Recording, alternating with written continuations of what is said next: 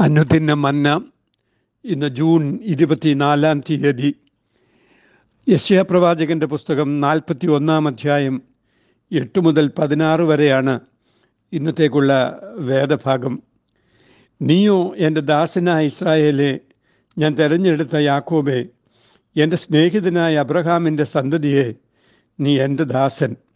ഞാൻ നിന്നെ നിരസിച്ചു കളയാതെ തിരഞ്ഞെടുത്തിരിക്കുന്നു എന്ന് പറഞ്ഞുകൊണ്ട് ഭൂമിയുടെ അറ്റങ്ങളിൽ നിന്ന് എടുക്കുകയും അതിന്റെ മൂലകളിൽ നിന്ന് വിളിച്ചു ചേർക്കുകയും ചെയ്തിരിക്കുന്നവനായുള്ളവേ നീ ഭയപ്പെടേണ്ട. ഞാൻ നിന്നോട് കൂടെ ഉണ്ട്. ഭ്രമിച്ചു നോക്കേണ്ട ഞാൻ നിന്റെ ദൈവമാകുന്നു. ഞാൻ നിന്നെ ശക്തീകരിക്കും.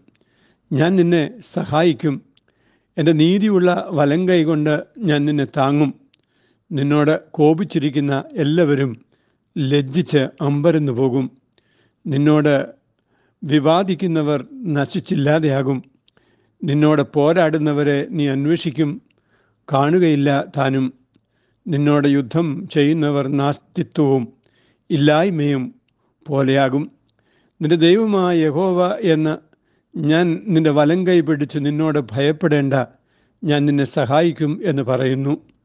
പുഴുവായ യാക്കോബെ ഇസ്രായേൽ പരീക്ഷയെ ഭയപ്പെടേണ്ട. ഞാൻ നിന്നെ സഹായിക്കും എന്ന് യഹോവ അരുളി ചെയ്യുന്നു. നിന്റെ വീണ്ടെടുപ്പുകാരൻ ഇസ്രായേലിന്റെ പരിശുദ്ധൻ തന്നെ.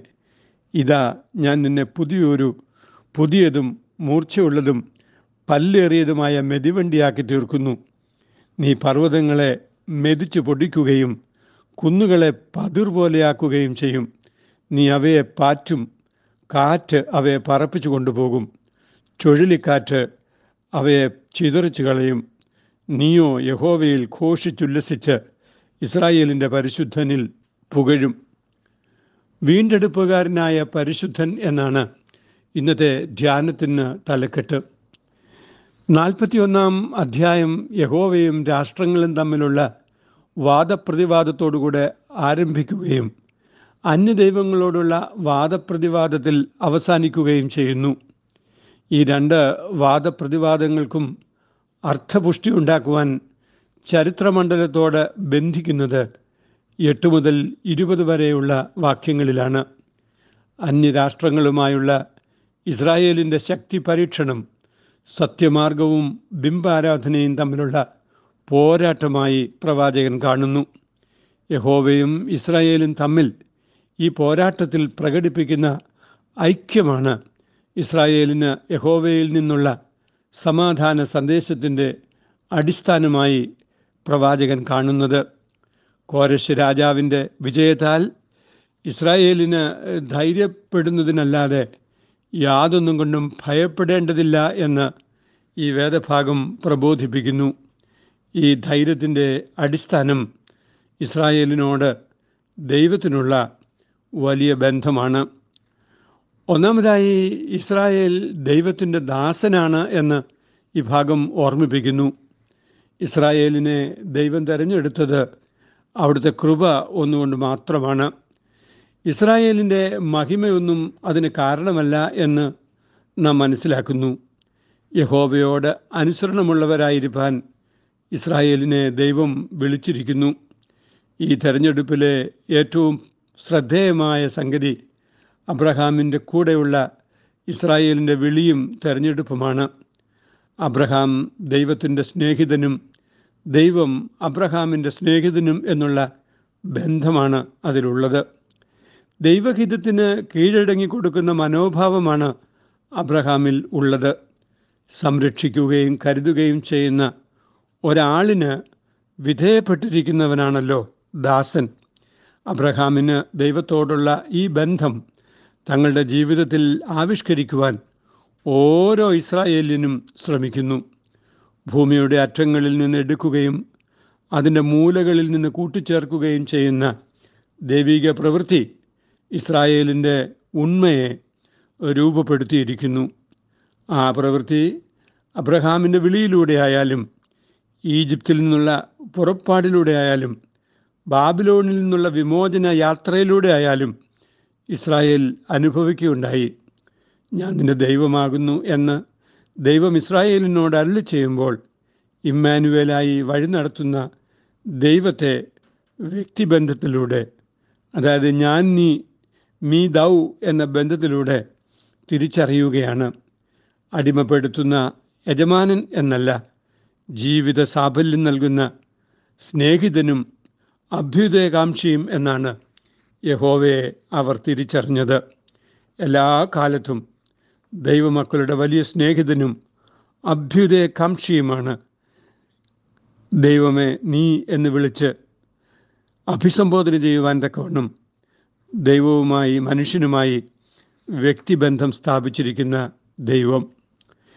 രണ്ടാമതായി പത്ത് മുതൽ പതിമൂന്ന് വരെയുള്ള വാക്യങ്ങളിൽ ദൈവസഹായം എങ്ങനെയാണ് ഇസ്രായേലിന് വിജയം നൽകുന്നത് എന്ന് രേഖപ്പെടുത്തിയിരിക്കുന്നു. ദൈവസഹായത്താൽ ഇസ്രായേൽ ശാക്തീകരിക്കപ്പെടും. ദൈവത്തിന്റെ നീതിയുള്ള വലങ്കരം എന്നാൽ ജയം നൽകുന്ന വലങ്കരം എന്നാണ് ഒരു പാഠഭേദം. ഈ വലങ്കരം ബലത്തിന്റെയും രക്ഷയുടേതുമാണ്. പുറപ്പാട് പതിനഞ്ച് ആറ് പന്ത്രണ്ട് സങ്കീർത്തനം ഇരുപതിന്റെ ആറ് നാൽപ്പത്തെട്ടിന്റെ പത്ത് തുടങ്ങിയ വാക്യങ്ങൾ ശ്രദ്ധിക്കുക. ബാബിലോണിലെ നവവത്സര പെരുന്നാളിൽ രാജാവ് മാർദൂഖ് ദേവന്റെ വലത് കൈക്ക് പിടിക്കുന്ന ഒരു ചടങ്ങുണ്ടായിരുന്നു അത്രേ ഇസ്രായേലിന്റെ വിശ്വാസത്തിൽ ദൈവമാണ് വലത് കൈക്ക് പിടിച്ച് നടത്തുന്നത്. എഴുപത്തിമൂന്നാം സങ്കീർത്തനം ഇരുപത്തിമൂന്നാം വാക്യം. ദൈവിക വലങ്കരം ഇസ്രായേലിന് ശോഭനമായ ശാക്തീകരണം ആയിരിക്കുമ്പോൾ ഇസ്രായേലിന്റെ ശത്രുക്കൾക്ക് ദൈവവലങ്കരം ഹാനികരമാണ്. സത്യദൈവാരാധനയുടെ നീതീകരണമാണ് ഈ വിജയത്തിലൂടെ ഇസ്രായേൽ അനുഭവിക്കുന്നത്. ഇസ്രായേലിനോട് കോപിച്ചിരിക്കുന്നവർ ലജ്ജിച്ച് അമ്പരന്നു പോവുകയും വാദിക്കുന്നവർ നശിച്ച് ഇല്ലാതാവുകയും അവർ നാസ്തിത്വം അഥവാ ഒന്നുമില്ലായ്മ അനുഭവിക്കുകയും ചെയ്യും. ദൈവസഹായത്താലാണ് വിജയത്തിന്റെ പൂർണതയും സാരാംശപൂർണതയും ഇസ്രായേൽ അനുഭവമാക്കുന്നത് എന്ന് നാം അറിയുന്നു. മൂന്നാമതായി ഇസ്രായേലിന്റെ അവസ്ഥയ്ക്ക് വരുന്ന രൂപാന്തരത്തെക്കുറിച്ചാണ് ഈ വചനഭാഗം വ്യക്തമാക്കുന്നത്. പുഴുവായ യാക്കോബെ ഇസ്രായേൽ പരീക്ഷയെ എന്നുള്ള സംബോധനകൾ ഇസ്രായേലിന്റെ നിസ്സാരതയെ സൂചിപ്പിക്കുന്നവയാണ്. എന്നാൽ ഇസ്രായേലിന്റെ വീണ്ടെടുപ്പുകാരൻ ഇസ്രായേലിന്റെ പരിശുദ്ധ ദൈവമായ ഹോവയാണ് വീണ്ടെടുപ്പുകാരൻ എന്ന പദത്തിന് അടുത്ത കുടുംബ ബന്ധു എന്നാണ് വിവക്ഷ. കടം കയറി കുടുംബ കുടുംബസ്വത്തുകൾ അന്യാധീനപ്പെട്ടു പോയാൽ ഇസ്രായേലിന്റെ ന്യായപ്രമാണ വിധി പ്രകാരം അത് വീണ്ടെടുത്തു നൽകുവാൻ കടപ്പാടുണ്ടായിരുന്ന ചാർച്ചക്കാരനാണ് വീണ്ടെടുപ്പുകാരൻ. ഇസ്രായേലിന് ആ വീണ്ടെടുപ്പുകാരൻ ദൈവം തന്നെയാണ്. ഇസ്രായേലിന്റെ ചാർച്ചക്കാരൻ ദൈവമാണ്. രൂത്തിന്റെ പുസ്തകത്തിൽ അങ്ങനെയൊരു വീണ്ടെടുപ്പുകാരൻ സ്വത്ത് വീണ്ടെടുക്കുവാൻ തയ്യാറായിരുന്നുവെങ്കിലും രൂത്തിനെ വീണ്ടെടുക്കുവാൻ മനസ്സില്ലാത്തവനായിരുന്നതുകൊണ്ടാണ് ബോവസ് വീണ്ടെടുപ്പുകാരനായത് എന്ന് നാം മനസ്സിലാക്കുന്നു. ഈ പ്രവചന പുസ്തകത്തിൽ വളരെ പ്രിയപ്പെട്ടവരായി ഉപയോഗിച്ചിരിക്കുന്ന ഒരു പ്രയോഗമാണ് വീണ്ടെടുപ്പുകാരൻ എന്നുള്ളത്. ദൈവിക വീണ്ടെടുപ്പ് അനുഭവമാകുമ്പോൾ ഇസ്രായേൽ പർവതങ്ങൾ ഇടിച്ചു നിരത്താൻ കഴിയുന്ന ശക്തിയുള്ള യന്ത്രം പോലെ ബലവത്തായിത്തീരും ഇസ്രായേലിന്റെ പുകഴ്ച പരിശുദ്ധ ദൈവത്തിൽ തന്നെ ആയിരിക്കേണ്ടതുണ്ട് എന്ന് പ്രവാചകൻ ഓർമ്മിപ്പിക്കുകയാണ്. ബലപ്പെടുത്തുന്ന ശാക്തീകരിക്കുന്ന കുന്നുകളെ ഇടിച്ചു നിരത്തുന്ന ദൈവത്തിന്റെ ശക്തിയിലാണ് ദൈവജനത്തിന്റെ ബലം അല്ലാതെ മറ്റൊരു ബലത്തിലുമല്ല എന്ന് നാം തിരിച്ചറിയുകയും കർത്താവിൽ നമ്മുടെ ആശ്രയം വെക്കുകയും ചെയ്യേണ്ടതുണ്ട്. സംഹാരദൂതന്മാർ കടന്നു പോകുവാൻ തക്കവണ്ണം വേലികെട്ടി സൂക്ഷിക്കുന്ന ശക്തനായ ദൈവം വീണ്ടെടുപ്പുകാരനും സംരക്ഷകനുമാണ് എന്ന് നാം അറിയുക. എൻ സങ്കടങ്ങൾ സകലവും തീർന്നു പോയി. സംഹാരദൂതൻ എന്നെ കടന്നു പോയി. സംഹാരദൂതൻ എന്നെ കടന്നു പോയി. ദൈവമായ കർത്താവെ അവിടുന്ന് ഞങ്ങളുടെ വീണ്ടെടുപ്പുകാരനായി. ഞങ്ങളുടെ ജീവിത പ്രയാണത്തിൽ ഞങ്ങൾക്ക് സഖിയായിരിക്കുന്നതിനാൽ നന്ദിയോടെ സ്തോത്രം. ദൈവവുമായി സജീവമായ വ്യക്തിബന്ധത്തിലേക്ക് ഞങ്ങളെ നീ വിളിച്ചിരിക്കുന്ന അവിടുത്തെ കരുണയ്ക്കായി സ്തോത്രം.